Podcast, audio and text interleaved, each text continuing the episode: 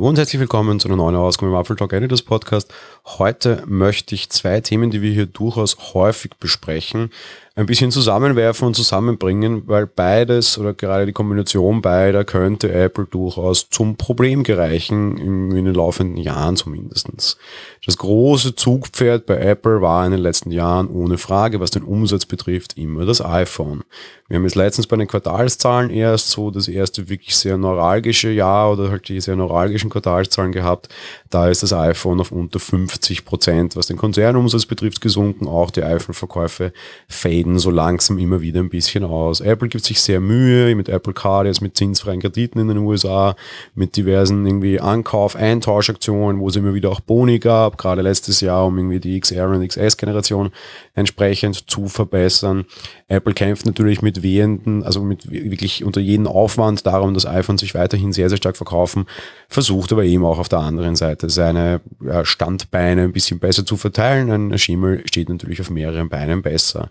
Und einer dieser Beine, der in den letzten Quartalen immer wieder extrem stark angewachsen ist, war natürlich der Bereich Services. Generell war das Jahr 2020 als großes Service-Jahr bei Apple, meiner Meinung nach. Gefühlt hat tatsächlich auch so ein bisschen, vor allem der Mac und das iPad, ein bisschen unter dem Service-Ding gelitten. Ich glaube, durch den Start von Apple TV Plus zum Beispiel war einer der Gründe, warum wir im Oktober kein Event gesehen haben, weil eben am 1. November auch eine durchaus wichtige Produktankündigung oder Neuvorstellung eben vor Apple mit diesem Service war. Auf der anderen Seite, wie sieht's denn aus mit den Märkten? Viele Märkte sind natürlich dann irgendwann gesättigt, alle haben ein iPhone, alle sind zufrieden, sind alle, die man halt erreichen kann, das ändert nichts daran. iPhones sind in der Regel eher eine ja, Randgruppenerscheinung oder halt zumindest der wesentlich kleinere Teil. Android ist halt wesentlich weiter verbreitet, hat viele Gründe, der größte davon wird wahrscheinlich der Preis sein. Und dementsprechend erschließt sich Apple immer wieder neue Märkte. Apple hat einen aus dieser Sicht durchaus schlauen Schritt gemacht und in diesem Podcast wurde ja schon sehr häufig als negativer Schritt bezeichnet, nämlich man hat in China das iPhone angeboten und das iPhone verkauft. Es gibt über eine Milliarde Chinesen, es ist ein riesengroßer Markt, dementsprechend ist das natürlich sehr lukrativ und sehr wichtig gewesen. Andere Konzerne haben diesen Schritt nicht gegangen oder konnten ihn nicht gehen. Jetzt versucht man es mit Indien weiter. In Indien struggelt man ja ziemlich, da gibt es durchaus Probleme. Man musste auch Produktion in diese Länder verlagern und damit eigentlich aus dem günstigen Techniklabor in China abziehen. China wird von vielen als Fertigungsstelle verwendet, weil es halt dort einfach deutlich günstiger ist. Wenn man aber in Indien verkaufen mag, möchte man dort auch hinziehen. So, also China als Markt, schlechte Idee. Geht es heute wieder um Zensur? Naja, so ein bisschen leider. Und das ist halt das große Problem in der ganzen Geschichte. Apple möchte jetzt den großen Service-Push machen und die Services unter ihre Leute bringen.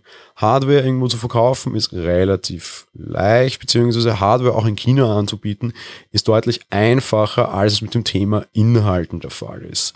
Apple TV Plus ist in über 100 Ländern verfügbar, Apple Arcade in über 150. Es gibt unheimlich viele Lokalisierungen. Aktuell müssen zum Beispiel Apple Arcade-Entwickler ihre Spiele für 17 verschiedene Sprachen anpassen, um dann angeboten zu werden. Bei TV Plus gibt es auch sehr viele Untertitel und Synchronspuren. Was allerdings relativ konsequent fehlt, ist China, weil Apple hier offenbar einfach noch keinen Weg gefunden hat. Jeder Inhalt und alles, was in China freigegeben wird, muss geprüft werden, dort nochmal extra und zwar von der Regierung. Man kann also schon sehr unverhohlen, glaube ich, sagen, es ist eine Zensurbehörde.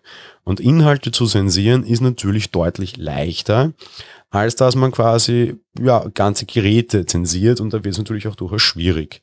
Eine Morning Show, in Australien heißt es Morning Wars, finde ich wesentlich besser den Titel, eine Morning Show, in der ähm, eine junge Reporterin sitzt und sagt, dass Morningshows irrelevant sind, weil sie einfach nur äh, produzierte Meinungen widerspiegeln und freie Meinungsäußerung ja so wichtig wäre, naja, kommt in China nicht so toll an, weil das gibt's dort nicht. Ähnlich ist es auch mit den Spielen offenbar, wobei ich da ein bisschen weniger kritisch sehe und nicht ganz so verstehe. Offenbar, ja, es werden auch alle Spiele geprüft und offenbar hat man da entsprechend äh, auch keinen Zugriff darauf. Bedeutet, Apple will seine Services weit ausrollen und groß wachsen. Das haben wir gesehen, das verstehen wir auch. Aber in China ist ihnen dieser Weg de facto verschlossen. Der chinesische Markt war für Apple immer extrem wichtig. Teilweise oder größtenteils war er sogar größer als der europäische Markt. Klar, eben sehr viele Leute dort. Aber gerade in diesem Bereich werden sie ein großes Problem bekommen. Ich bin noch durchaus gespannt, wann wir das sehen werden. Klar, es sind lauter neue Services Und vielleicht schafft man es ja tatsächlich mit Arcade dorthin zu kommen. Mit TV Plus wird es deutlich schwieriger. Was ja dieses Jahr auch gestartet ist, News. Mhm. No, no. Es wird sicherlich kein News in China geben, zumindest nicht ein völlig von der Regierung gewhitewatches und Propagandamedium missbrauchtes News. Dementsprechend, sie werden sehr schwer haben, in diesen Markt zu kommen. Und ich bin mir auch sehr sicher, dass Analysten das irgendwann merken werden, weil das Wachstum natürlich deutlich früher vorbei sein wird als bei den Hardware-Angeboten bisher.